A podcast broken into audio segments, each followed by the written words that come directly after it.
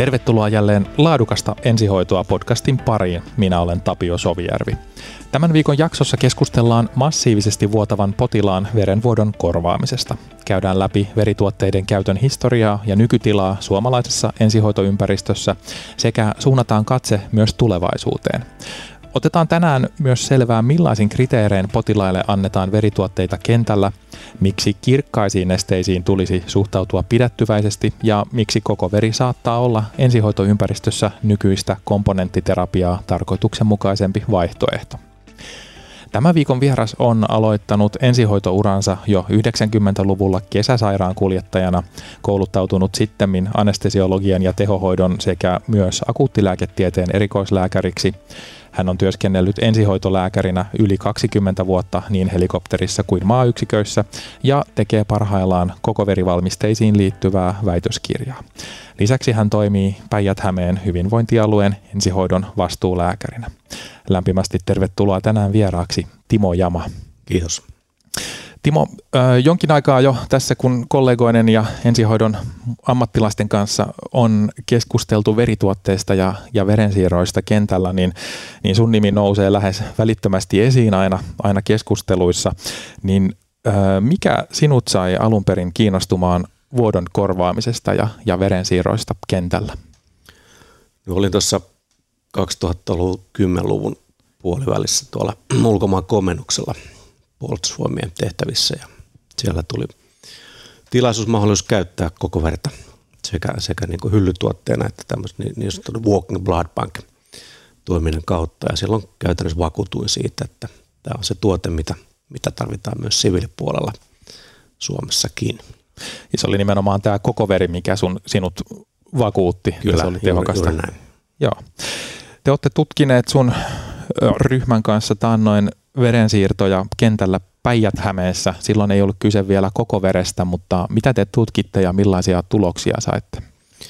Joo, me otettiin verituotteet käyttöön Päijät-Hämeen ensihoitopalvelussa ensimmäistä joukossa kaksituhattakuusitoista, ja silloin, silloin tota, otettiin ensin tuo kuivaplasma ja myöhemmin sitten punasolutiivisteet meidän keinovalikoimaan käytännössä lääkäriyksikköön, ja, ja me selvitettiin sitten tämmöisellä takautuvalla asetelmalla vuoden kaksituhattakuusitoista ja kaksituhattakaksikymmentä välillä annettuja verisiirtotapahtumia kenttävaiheessa. Ja niitähän oli, oli tota, kertynyt onneksi siinä matkan varrella useita kymmeniä. Saatiin semmoinen kohtalainen aineisto kasaan siitä, ja, ja se, ehkä se meidän päätulos käytännössä oli se, että, että ensihoidon anta, antama verikorvaus vuototilanteessa alkaa noin tuntia aikaisemmin ensihoitovaiheessa, kun potilas olisi ollut sairaalassa. Se on merkittävä ajansäästö kyllä. kyllä. Ja toinen, toinen keskeinen havainto liittyy siihen, että, että kun aloitettiin nämä verituotteet hypovalmisella potilaalla, niin heidän fysiologia korjaantui, korjaantui sairaalaan tulovaiheessa. Sillä oli myös tämmöistä niin kuin käytännön, käytännön vaikutusta sillä, sillä infuusiolla. Selvitittekö jo samalla, tai onko muuten tullut ilmi, että jos potilaalle ei anneta kentällä verta, niin kuinka pitkään suunnilleen siitä, kun potilassairaalan ovista tulee sisään, niin, niin samantienhän siellä ei ole infuusio tippumassa. Juuri näin. Siellä aikaa menee vielä. Siellä menee tyypillisesti aikaa pari-kolmekymmentä minuuttia ennen kuin se ensimmäinen siirto käynnistyy, eli aikasäästö tässä niin oli, oli kyllä hyvin merkittävä.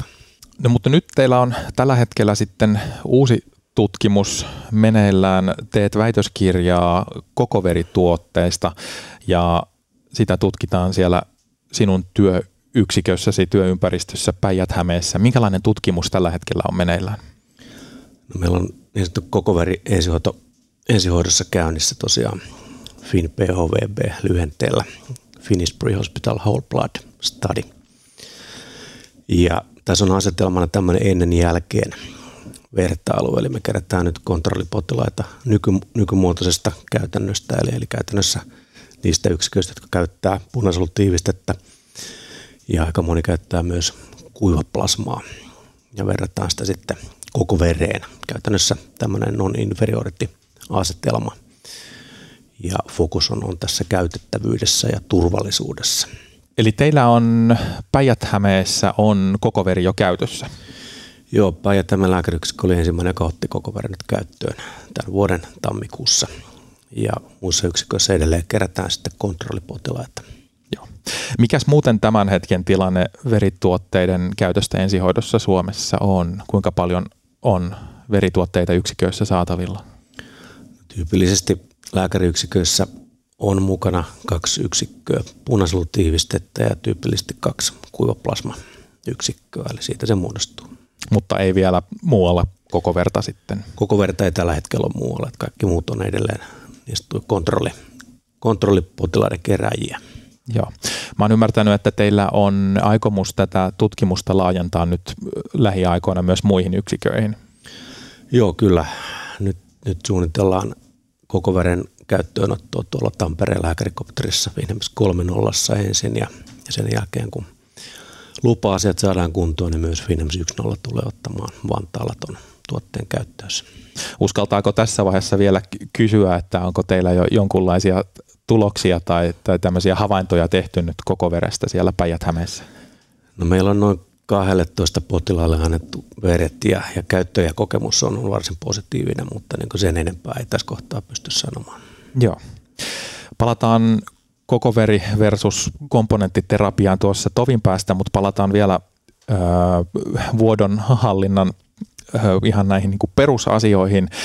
Useita vuosiahan on jo painotettu pikkuseen merkitystä. Se on visusti iskostunut siihen A B C D E-kaavion alkuun ja, ja myöskin permissiivinen hypotensio lienee terminä toivottavasti kaikille ensihoidon ammattilaisille tuttu, samoin kuin se, että massiivista kirkkaiden nesteiden antoa saati kolloideja tulisi välttää. Miten nykytiedon valossa massiivista verenvuotoa meidän tulisi ensihoidossa sitten korjata? Käytännössä just niin kuin sanoin, niin tietysti jokainen pisara, kun vuotaa, niin on liikaa, että se vuoto täytyy tukkia mahdollisimman tehokkaasti ja nopeasti. Sen jälkeen sitten fysiologiasta riippuen, niin, niin aloitetaan sitten korvaushoito. Ja oma näkemys ja kokemus, vankka mielipide tällä hetkellä on se, että koko veri on luonnollisesti paras, paras korvaustuote verenmenetykseen. No minkälaiset potilaat soveltuvat verensiirtoon kentällä? Kenelle tulisi verituotteita harkita? Potilas, joka on vakavasti loukkaantunut, jossa, jolla on, on tota niin, todennettu tai epäilty massiivinen verenvuoto. Ja tähän meidän tutkimukseen, kun tehtiin selvitystä, esiselvitystä siitä, että minkälaisella kriteereillä valtakunnassa verituotteita on annostellaan, niin huomattiin, että meillä olikin yllättäen niin lähes yhtä monta, monta tota kriteeriä, kun on, on keskuksia, jotka käyttää verta. Mutta ehkä ne tavallisimmat oli, oli tosiaan se, että, että sopiva vammamekanismi ja systolinen verenpaine alle yhdeksänkymmentä. Tai sitten kliinisen harkinnan mukaan. Niistä on nenänpääindeksi, niin ne oli nämä niin kuin käytetyimmät valtakunnassa. Onko teillä nyt, kun teillä on tutkimus meneillään Päijät-Hämeessä, niin jotkut tarkasti määritellyt kriteerit vai käytetäänkö edelleen vahvasti kliinistä harkintaa? Me käytetään sitä, sitä tota vanhaa kriteeristöä, mikä meillä on ollut siitä saakka, kun veriverituotteet on ollut matkassa. Eli meilläkin on se vammamekanismi, täytyy olla semmoinen, eli epäillään tai On, on todennettu massiivinen verenvuoto potilaalla ja sitten systolinen verenpaine alle yhdeksänkymmentä. Kuulostaa pitkälti ymmärtääkseni aika samanlaisilta kriteereiltä kuin sairaalan sisällä sitten massiiviverensiirron M T B-protokollan laukaisukriteerit. Joo, kyllä ne aika, aika samankaltaisia on. Eli anamneesi ja potilaan kliininen kuva niin juuri näin. Niiden pohjalta. Ja huono, huono fysiologia.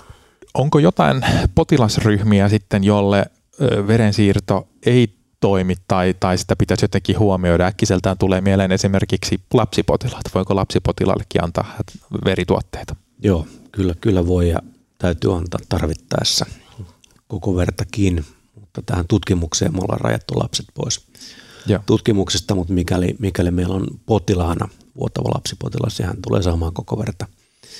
Ja annos on noin, noin kaksikymmentä millilitraa painokilolle tarvittaessa toistaan. Eli vaan pienemmät annokset, mutta muuten ilmeisesti protokollassa ei, ei ole eroja. Samat ei, kriteerit. Ja kyllä, näin. Juuri, juuri näin. No mikä sen koko veren etu verrattuna tämmöiseen komponenttiterapiaan sitten on? Voiko sitä yksilöidä? No siinä on montakin hyvää asiaa. Koko veri tuotteena on varsin tämmöinen konsentroitunut tuote, eli siinä on, on verrattuna, jos, jos verrataan niin kuin komponentteihin, samaan määrään komponentteja, niin noin kaksi ja puoli kertaa vähemmän antikoagulantteja, eli niitä tekijöitä, jotka estää sitä verta hyytymästä siellä pussissa. Ja toisekseen siinä on luonnollisesti kaikki, kaikki se korvauspotentiaali, mitä tarvitaan siihen verenvuodon tyrehtymiseen. Tämä meidän nykykäytäntö, missä annetaan punasoluja ja kuivaplasmaa, niin, niin tietysti parantaa hapen kuljetuskapasiteettia ja tuo sinne, sinne tota potilaan elimistöön näitä hyytymistekijöitä, mutta sieltä edelleen puuttuu verihiuttaleet. Me tiedetään, että verihiuttaleet on ihan keskeisiä pelaajia nimenomaan siinä primäärivaiheen hemostaasissa. Eli kun koko veri tuo myös verihiuttaleet tähän kehään mukaan, niin se, se niin kuin teho sitä kautta todennäköisesti paranee. Ja tutkimusnäyttöhän viittaa siihen, että nämä, nämä vammapotilaat, jotka saa alkuvaiheessa koko verivalmistetta muun hoidon lisänä tai osana, niin heidän kuolevan todennäköisyys on jopa niin kuin kaksi kertaa pienempi. Se on aika merkittävä kyllä muutos. Kyllä. Ja tässä varmaan äkkiseltään voisi ajatella, että, että jos tällä hetkellä potilaalle infusoidaan erikseen punasoluja ja sitten plasmaa, niin se on logistisesti lienee myöskin helpompi ja nopeampi. Että on. No, kyllä nimenomaan ensihoitovaiheessa, niin se, sehän on niin se potilaan saaman hyödyn lisäksi se niin tärkein etu, että, että kaikki yhdestä paketista nopeasti ja se kuormitus, kuormitus mikä on verrattuna siihen, että joutuu vaikka sekoittaa kuivaplasmaa, niin on tietysti huomattavasti pienempi. Kun tämä koko veri nyt ensihoitokentällä vaikuttaa ö, niin ylivertaiselta, niin miksi sitä ei ole aiemmin am, annettu? Miten, miksi on pidättäydytty sitten tämmöisessä komponenttihoidossa? Se onkin hyvä kysymys, koska nyt ollaan tavallaan niin kuin toteutetaan tai nähdään tämmöinen pendelumin niin kuin toinen heilahdus siinä, että silloin kun veriryhmät keksittiin tuhatyhdeksänsataaluvun alussa, niin tietysti ensimmäiset verensiirrot tehtiin koko verellä. Ja, ja tämä toimi, toimi tämä malli ihan sinne Vietnamisodan loppupuolelle saakka. Kaikissa suurimmissa sodissa ja muissa leikkauksissa niin on käytetty koko verta.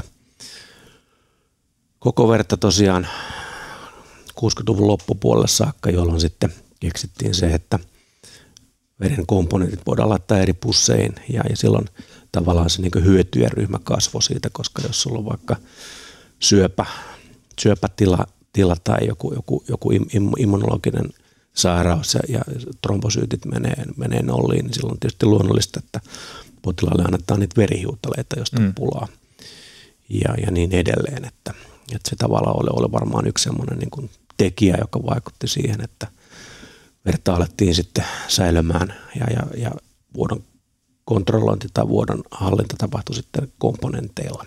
Mitään niin kuin vahvaa tiedettä siihen ei, ei liittynyt silloin, että kristalloidit tuli sitten aika vahvasti mukaan kuvaa just silloin kuusikymmentäluvun puolivälin jälkeen.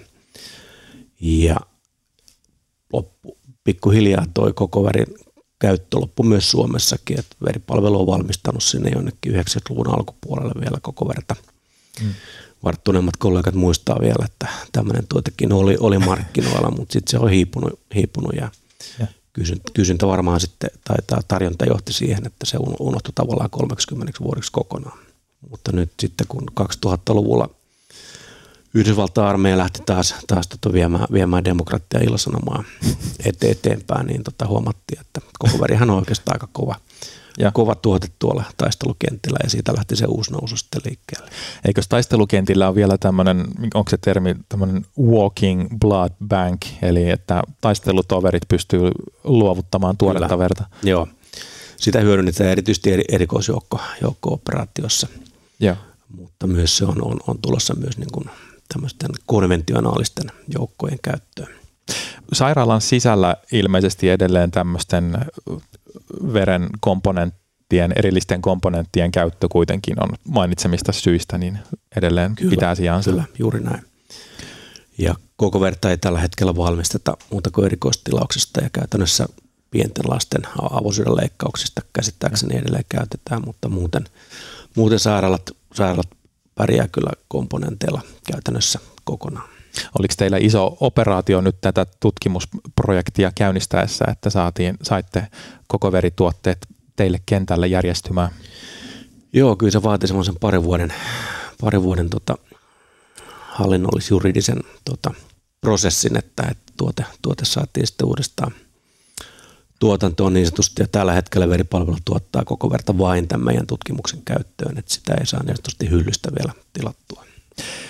Öö, liittyykö koko vereen sitten sen antamiseen jonkinlaisia riskejä, jos verrataan näihin erillisiin komponentteihin? No periaatteessa jokaiseen verensiirtoon sisältyy riski. Et riskit on ehkä vähän erilaisia.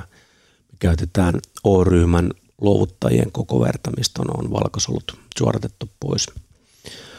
Siitä huolimatta niin, niin verensiirtoreaktioita saattaa tapahtua, mutta on isoissa laajoissa tutkimuksissa on todettu, että näiden niin haittatapahtumien ilmaantuvuus on ihan samaa luokkaa kuin komponenttiterapiassa, eli, eli mitään niin tämmöistä erityistä riskiä koko vereen ei liity. Semmoinen erityishuomio tähän vielä, että me käytetään niin reesustekijän puolesta positiivista koko verta ja, ja siihen Siihen saattaa sitten tietyissä tilanteissa, erityisesti lastentekoiässä olevilla naisilla, niin liittyy tämmöinen immunisaatio, joka, joka saattaa sitten uhata seuraavan, seuraavan tota lapsen terveyttä. Mutta se lienee pienempi murhe, jos potilas muuten sitten esimerkiksi vuotaisi kuiviin. Juuri näin, että vain elossa olevat potilaat voi immunisoitua käytännössä. Ja tätä riskiä on laskettu aika paljon maailmalla ja meidänkin arvio oli se, että kymmenes vuodessa niin, niin, niin, niin kuin teoriassa nähdään yksi tämmöinen haittatapahtuma, mutta samassa ajassa sata kolmekymmentä naista jää ilman sitten tehokasta hoitoa kenttävaiheessa. No ei liene vaikea tällä, tällä tiedolla niin, tai sen valossa niin tehdä sitten päätöstä myöskään kentällä. Niin. Kyllä, ja eettinen toimikuntahan on hyväksynyt tämän tutkimusproseduurin, eli, eli ovat näyttäneet vihreätä valoa tällä. Voiko kaikki O-Resus plus ryhmän luovuttajat luovuttaa myöskin koko verta, vai onko jotain rajoitteita? No periaatteessa kaikki, kaikki samat kriteerit pätee kuin, kuin tota, niin muuhunkin veren luovutukseen, että ter, terve ja, ja tota, ei, ei mielellään lääkkeitä ja mm. infektiot kontrolloidaan säännöllisesti, mutta tähän tutkimukseen nyt otetaan vaan mies, miesluovuttajien verta. Joo. Käytännössä, koska na, na, na, nais, naisten tota, vereen liittyy semmoinen pieni riski, riski siihen, että tulee, tulee tämmöisiä leukosyyttivasta-aineita, jotka voi sitten aiheuttaa tämmöisiä vakavia haittatapahtumia potilailla, mutta ne on onneksi varsin harvinaisia. Mä ymmärsin, että onko teillä on ihan oma luovuttajapuuli nyt tätä tutkimusta varten? Joo, kyllä veripalvelu on rakentanut tämmöisen oman, oman luovuttajapuolin tähän tarkoitukseen ja tämä O-positiivinen veri on, on valittu sen takia, että kun tämä O-miinus on se niin sanottu hätäveri, mitä käytetään sairaaloissa ja mitä muussakin ensihoitoyksiköissä tällä hetkellä, mutta meidän kantaväestöstä vaan noin viisi prosenttia on O-miinus. Tuota, niin veriryhmäläisiä, mutta tota, O-miinusta käytetään noin yhdeksän prosenttia niin kuin kaikista veristä, eli tavallaan siinä on jo aikamoinen kuormitus tälle O-miinuspuolille luovuttaa, ja sen takia veripalvelu päätti, että tämä nyt on O-plussaa. Ja, ja tiedostaan sen, että, että riski on olemassa, mutta se on varsin pieni. Mutta tässä koko veressä ei, ei liene samanlaisia ongelmia, että kun ymmärtääkseni noi plasmatuotteet, eikös niissä ole sekoitettu usein siis useamman luovuttajan plasmaa, mutta koko veri on, on vain yhdeltä luovuttajalta, mutta se Joo. ei lisänne mitään riskiä sitten haittareaktioihin. No ei. Itse asiassa tuo kuiva plasma, mitä käytetään Saksan Punaisen Ristin tuottamana, sekin on yhden tai neljän luovuttajan. Joo. Tuota plasmaa. plasmaa, mutta tota, tämmöisiä vakavia haitatapahtumia niin on raportoitu varsin vähän kuitenkin tuotteesta. Se on, se on hyvä kuulla. Miten tämä koko veri, sen säilyttäminen ja kuljettaminen, eroaako se jollain lailla sitten punasoluista, jos mietitään meidän ensihoitoympäristöä? No periaatteessa ei, että se vaatii sen kylmäketjun samalla tavalla kuin punasolutiivistekin, mutta tämän tuotteen käyttöikä on vähän lyhyempi, että se on kolme viikkoa johtuen siitä, että nämä, nämä verihiutaleet ei, ei kestä elossa sen pidempään. Minkälaista kokemusta koko verestä maailmalla on, on ollut? Varmaankin ymmärtääkseni siis myös siviilipuolelta löytyy jo jonkinlaisia käyttökokemuksia. Kyllä, erityisesti Pohjois-Amerikassa on runsaasti tehty tutkimusta ja parin viime vuoden aikana tätä on tullut todella paljon, paljon mukavasti raportoitua ja siellä tosiaan tämä heidän, heidän havaintonsa on se, että mitä varhaisemmassa vaiheessa koko veri on mukana tässä vuotavan vammapotilaan hoitoketjussa, niin sen paremmat on tulokset ja, ja tota, niin kuin sanoin, niin se ennuste paranee, paranee näillä potilailla, jotka saa sitä heti alkuvaiheessa koko verta. Ja se todennäköisesti liittyneen siihen, että, että nämä verihiutaleet tulee, tulee mukaan siihen mm. hyytymän, hyytymän tota, muodostumiseen ja sitä kautta se ennuste paranee. Mennäänpäs tähän ö, hyytymishäiriöihin hetkeksi aikaa. Sehän kaikki tie, toivottavasti tietävät tämän trauma triad of death ja ylipäänsä se, että hyytymishäiriö on, on vamma, vuotavalla vammapotilaalla yksi, yksi kriittinen asia, johon tulisi kiinnittää huomiota. Niin, ö, mikä sitä hyytymishäiriötä aiheuttaa, kun potilas vuotaa hallitsemattomasti verta? Se on hyvä kysymys, että se riippuu vähän vammatyypistä. Tyypillisesti erityisesti niin tylppivammoihin liittyy tämmöinen elimistön voimakas reaktio siihen, että mitä enemmän siellä on niin vammapinta-alaa siellä eli elimistössä, niin sen, sen laajempi tai vakavampi reaktio on. Ja, ja näitä, näitä tota, merkkejä näitä voidaan mitata jo ihan, ihan varhaisvaiheessa, että muutama kymmenen minuutin päästä jo ja todetaan, että tämmöinen tapahtuma on käynnissä ja jos se käynnistyy, niin näiden potilaiden kuolleisuus on moninkertainen verrattuna niihin, joilla se ei käynnisty.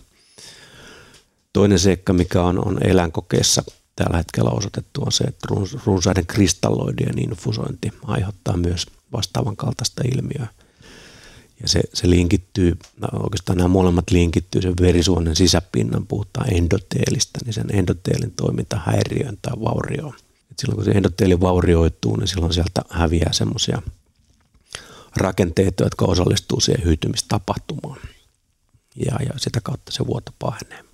Ilmeisesti myöskin tämmöiset seikat niin kuin hypotermia ja sitten sen trauman aiheuttama tulehdusvaste niin, niin vielä pahentaa tätä hyytymistä kyllä, ongelmaa. Kyllä, juuri näin. Hypotermiassahan nämä, nämä tota, veren hyytymisproteiinit ei kykene työskentelemään samoin kuin asidoosissa mm. ja, ja nämähän on klassisia näitä, näitä kuoleman triadin palikoita, palikoita, mutta tota, niin nykytutkimushan on myös nostanut tämän neljännen, neljännen tota, niin pilarin tavallaan. Tähän puhutaan nykyään kuoleman timantista, eli ja. hypokalsemia on tunnistettu tämmöiseksi erityiseksi riskitekijäksi. Mm. Eikös ensihoitoyksiköissä lähtökohtaisesti usein siinä, missä annetaan verituotteita, niin myöskin kalsiumia sitten anneta? Kyllä. Jos ei anneta, niin pitäisi kyllä omasta mielestäni antaa, koska ja. aina kun annetaan verituotteita, niin siinähän on tätä sitraattia, eli antikoagulanttia mukana. Mm. Ja siinä verenkiertoon päätyessään tämä sitraatti alkaa inaktivoida tätä kalsiumia, joka on se, se tota, toiminnallinen kalsium, kalsiumioni. Ja sitä kautta kehittyy tämä hypokalsemia. Sitten kun hypokalsemia kehittyy, niin veren hyytymiskaskaadi ei enää toimi tehokkaasti. Aivan. Miten muuten ö, kentällä voitaisiin, onko muita keinoja kuin sitten verituotteiden ja esimerkiksi kalsiumin antaminen, jolla voidaan pyrkiä hyytymishäiriön pahentumista sitten estämään? Tranexamiahappohan tuli aika rytinällä tuossa reilu kymmenen vuotta sitten mukaan tähän, kun todettiin, että, että tähän, tähän tota, koagulaatiohäiriöön liittyy myös tämmöinen hyperfibrinolyysi, eli elimistö alkaa purkaa sitä tulppaa, mikä siellä on jo kehittynyt. Ja tranexamihappohan estää tämän, tämän fibrinolyysijärjestelmän toimintaa, eli sitä kautta kun on, on kehittynyt jo tulppa, niin se alkaa stabiloitua, eikä eli elimistö pura sitä palasiksi. Mitenkäs sitten tämmöiset ulkoiset tekijät, no se on tietysti päivänselvää, että jos ihminen vuotaa verta ulospäin, niin, niin tyrehdytetään se vuoto, mutta öö, lämpötaloudella lienee myös merkitys tässä kokonaisuudessa. Kyllä. Se on aika, aika kriittistä, niin kuin tuossa sanoin, niin nämä, suurin osa näistä hyytymis- kaskaadin molekyyleistä on proteiineja ja proteiinilla on tämmöinen optimilämpötila, missä ne pystyy työskentelemään. Jos ydinlämpötila laskee alle kolmekymmentäneljä asteen, niin silloin näiden proteiineja, niistä aktiivisuus putoaa puoleen. Ja mitä kylmemmäksi mennään, niin sen, sen epätodennäköisemmin siellä enää tapahtuu mitään siellä hyytymiskaskaadissa. Ja Suomessa, kun keli on, mitä on suurimman osan vuodesta, niin se jäähtyminen tapahtunee verrattain nopeasti. Kyllä, se tapahtuu kesäaikanakin ällistyttävän nopeasti. Sen voidaan jokainen, vaikka kesälläkin kokeilla, että menee vartiksi pötköttelemään betonilattialle, niin juuri näin. Kyllä siinä vilu tulee. Tuota, onko sitten jotain vielä muuta? Te annatte lääkäriyksikössä tietysti, kun annetaan verituotteita, on ne sitten punasoluja ja plasmaa tai koko verta, niin annetaanko rutiinisti jotain muuta, esimerkiksi vaikka albumiinia tai, tai muuta? Ei, ei ole mulla tiedossa tuossa käytössä. Joo. Jossain yksikössä on fibrinogeeni, mikä on sen hyytymiskaskaadin tavallaan viimeinen liukoinen tuote, mm. jota sitten toi, toi, tota, elimistö muodostaa siitä sitten tämän itse, itse niin hyytämän verkoston siihen, siihen vauriokohtaan. Niin se tiedetään, että, että massiivisvuodossa tämä fibrinogenipitoisuus on yleensä ensimmäinen, joka laskee, laskee niin kuin alle turvarajojen, ja sitä ainakin sairaalassa pyritään sitten korvaamaan, jos siitä on puutetta, ja jossain ensihoitoyksikössäkin tätä on, on käytettävissä, mutta se ei missään nimessä ole ensisijainen tuote, tuote vaan että jos, jos halutaan tehostaa sitä hyytymistapahtumaa, niin, niin antamalla hyytymistekijöitä ja, ja verihiutaleita, niin se on se ensimmäinen steppi, mikä pitäisi ratkaista. No, kun punasolujen merkitys tietysti on, on kriittinen hapen, hapen kuljettamiselle kudoksiin ja sitten tietysti hiilidioksidin pois sieltä, niin mikä on hapenannon merkitys vammapotilaalle? Tulisiko meidänkin optimoida se, että sinne tuota hemoglobiiniin sitoutuu niin paljon happea kuin mahdollista, vai miten tulisi lähestyä sitä? No hieman tervekeuhkosella se on jo maksimaalisesti käytännössä latautunut happimolekyyleillä, että lisähapenanto ei tuo mitään niin kuin erityistä etua noin, noin yleisessä kuvassa, että se ei ole mikään niin kuin hopealuoti mm. tässä tilanteessa, mutta luonnollisesti jos on potilas on hypoksinen, että on vaikka keuhkovaurio tai jostain muusta syystä hypoksinen, niin silloin, silloin totta kai happea pitää antaa. Mutta ei rutiinisti varaajamaskia naamalle niin kuin jenkkiä elokuvissa. Ei, ei siitä ainakaan niin todistettu hyötyä ole. No niin.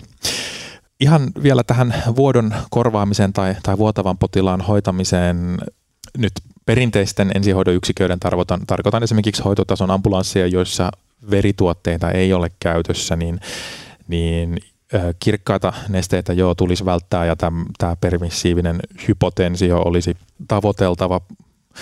Toki niin kuin aivovammapotilaita ehkä lukuun ottamatta, niin miten sitä sitten tavallisen ensihoitoyksikön näkökulmasta tulisi lähestyä sitä, että jos potilas menee rad-miinustilanteeseen tai, tai reilusti sinne kahdeksankymmentä systolisen alle, niin missä vaiheessa sitten annetaan kirkkaita ja kuinka paljon ja miten vasopressorit sitten? Kyllä niitä täytyy antaa, jos verenkierto on pysähtymässä, verenpaine laskee liian matalaksi. Tällä hetkellä hän ei oikein niin kuin tiedetä ihan tarkkaan, että mikä on semmoinen niin kuin turvallinen verenpaineraja. Että nämä on vähän ehkä, ehkä niin kuin tämmöisiä käytänteitä, joilla ei ole hirveän hyviä niin kuin tieteellisiä perusteita. Toiset kestää sitten taas matalampia verenpaineita kuin toiset. Otetaan vaikka, vaikka verenpainetautiin sairastava vanhempi ihminen, niin, niin ei hän pärjää kahdeksankymmentä paineella kovin pitkään, mutta nuori mm. tervetaistelija saattaa niin kuin ihan hyvinkin muutaman tunnin selvitä, selvitä niin kuin matalillakin paineilla ilman niin kuin pysyviä vakavia vaurioita. Tämähän on jo ei-vuotavillakin potilailla varmaan itse kukin joskus huomannut, että se kahdeksankymmentä kakektinen mummeli kollapeeraa jo yhdeksänkymmentä systolisilla siinä, missä nuori lätkän pelaaja on vielä viisikymmentä systolisella juttelukunnossa. Niin. Juuri näin. Ja kun kysyt, että mit, mitä sitä annetaan, niin, niin kyllä sitä kristalloidista täytyy antaa, jos ei muuta ole. Hmm. Oleista kannattaa antaa varmaan sitten pieni boluksin ja arvioida se vaste, vaste sitten aina boluksen jälkeen. Se voi olla vaikka kaksisataaviisikymmentä kolmesataa millilitraa ja sen jälkeen tehdään, tehdään uusi arvio, että tehosiko vaiko ei. Missä vaiheessa ruvetaan sitten jotain vasopressoria ottamaan mukaan sitten? No käytännössä en, en ehkä niin kuin ensihoitovaiheessa sitä, sitä niin kuin harkitsisikaan, ellei oikeasti sitten ole niin kuin enää mitään muuta käytettävissä ja mm.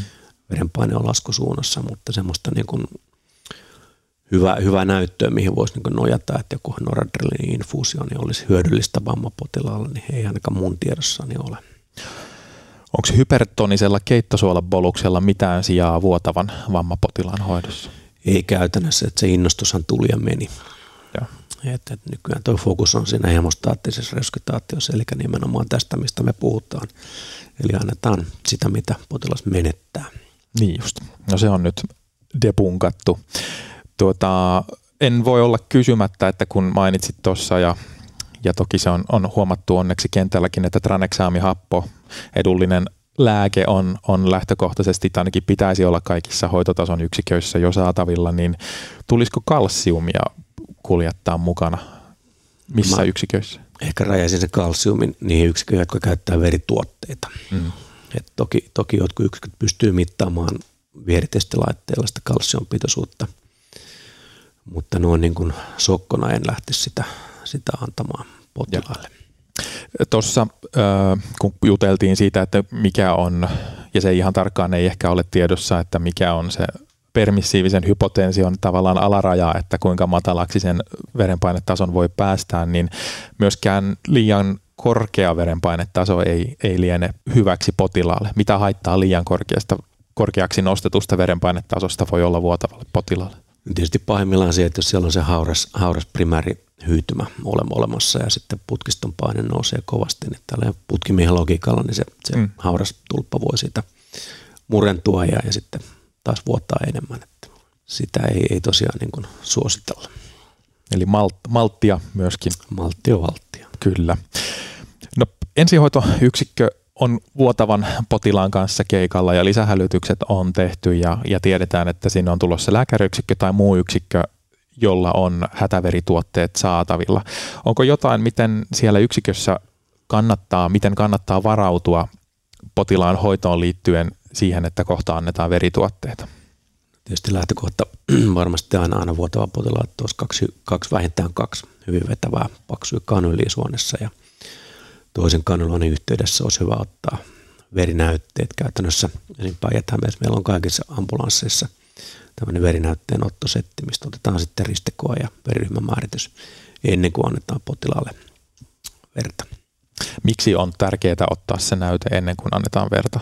No veri, verikeskukset, verikeskusten toiminta helpottuu siinä, että kun sitten jatkossa päätetään, että mitä veriä jatkossa käytetään, että tällä hetkellähän meillä on tosiaan se O-ryhmän R H D-positiivinen koko veri käytössä, mutta veriverikeskuksella on aika tärkeää tietysti niin kuin tietää, että mikä se potilaan oma veriryhmä on. Että jos he eivät tiedä sitä, niin sitten heillä on semmoinen dilemma, kun he ottaa sen näytteen sen jälkeen, kun hän on saanut, potilas on saanut O-verta, niin heillä tulee tämmöinen niin sitten kaksoispopulaatio ja sitten sit pitää niin kuin yrittää päätellä siitä, että kumpi on potilaan oma veriryhmä ja kumpi on sitä annettua verta.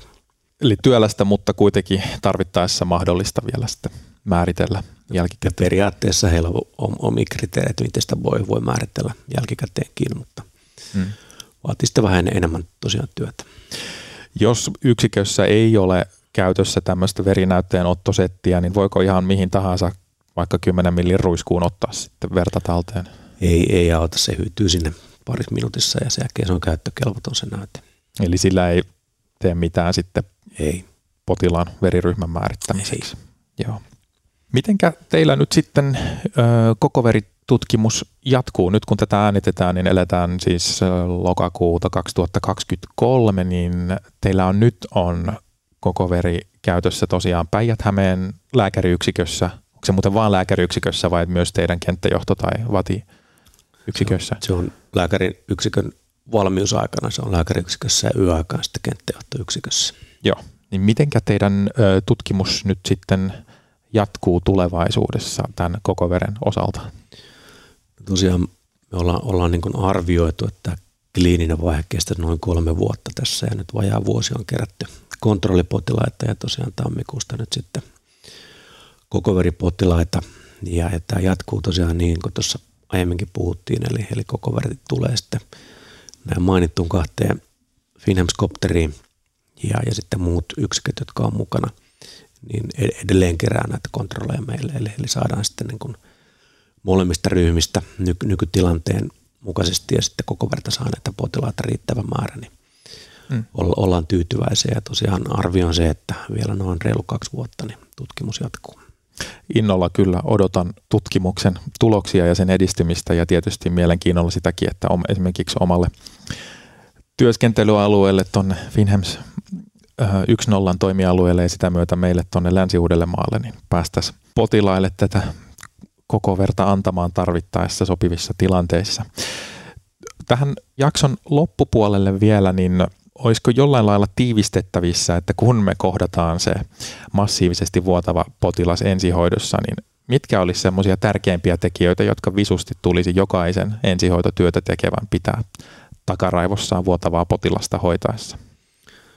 Ulkoisten vuotojen nopea ja tarvittaessa aggressiivinenkin hallinta, esimerkiksi kiristyssidettä käyttäen ja lämpötaloudesta huolehtiminen heti varhaisessa vaiheessa. Ja sen tunnistaminen, että, että potilaat joskus vuottaa myös sinne ruumiinonteloon, eli, eli pitää mm. olla, olla herkällä korvalla, että, että jos jokin oireet alkaa kehittyä, niin viimeistään lisäapua täytyy tietysti pyytää siinä vaiheessa. aika, aika paljonhan ontelohan pystyy vuotamaan verta ilman, että sitä ulospäin pystyy oikein mitenkään hahmottamaan, mutta silloin pitää olla tietysti ihalla ja tunnistaa ne sokin klassiset oireet mm. mieluummin en, ennen kuin jälkeen. Kuinka paljon tästä shokki-indeksi-mittarista on, on hyötyä mahdollisesti vaikeasti vuotavan potilaan arvioinnissa? No se on itse asiassa ihan hyvä, hyvä työkalu, että pitäisin itse tuommoista shokki-indeksiä yksi tai enemmän niin tota semmoisena tekijänä, jonka pitäisi niin kuin kohottaa vähän kulmakarvoja kokeneemmassakin ensihoitolääkärissä. Shokki-indeksillä siis äh, tarkoitetaan äh, syketaajuutta, joka jaetaan systolisella verenpaineella. Kyllä, kyllä. Ja mitä suurempi lukema, niin sen huonompi tilanne. Näin juuri. Eli voiko sen tiivistää, että siinä vaiheessa, kun tota, syketaajuus on, alkaa olla korkeampi kuin systolinen paine, niin sitten... Se, se on just näin. Siis pitää tietysti huomioida, että joissain tilanteissa se voi olla myös niin, että se systolinen painekin on korkea. Me puhutaan yleensä niin kuin sen ennustearvosta silloin, kun se systolinen verenpaine on, on alle yhdeksänkymmentä. Joo.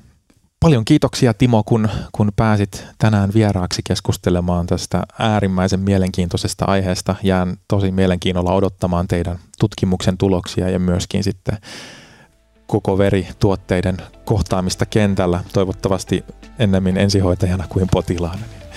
Kiitoksia, kun pääsit mukaan. Kiitos.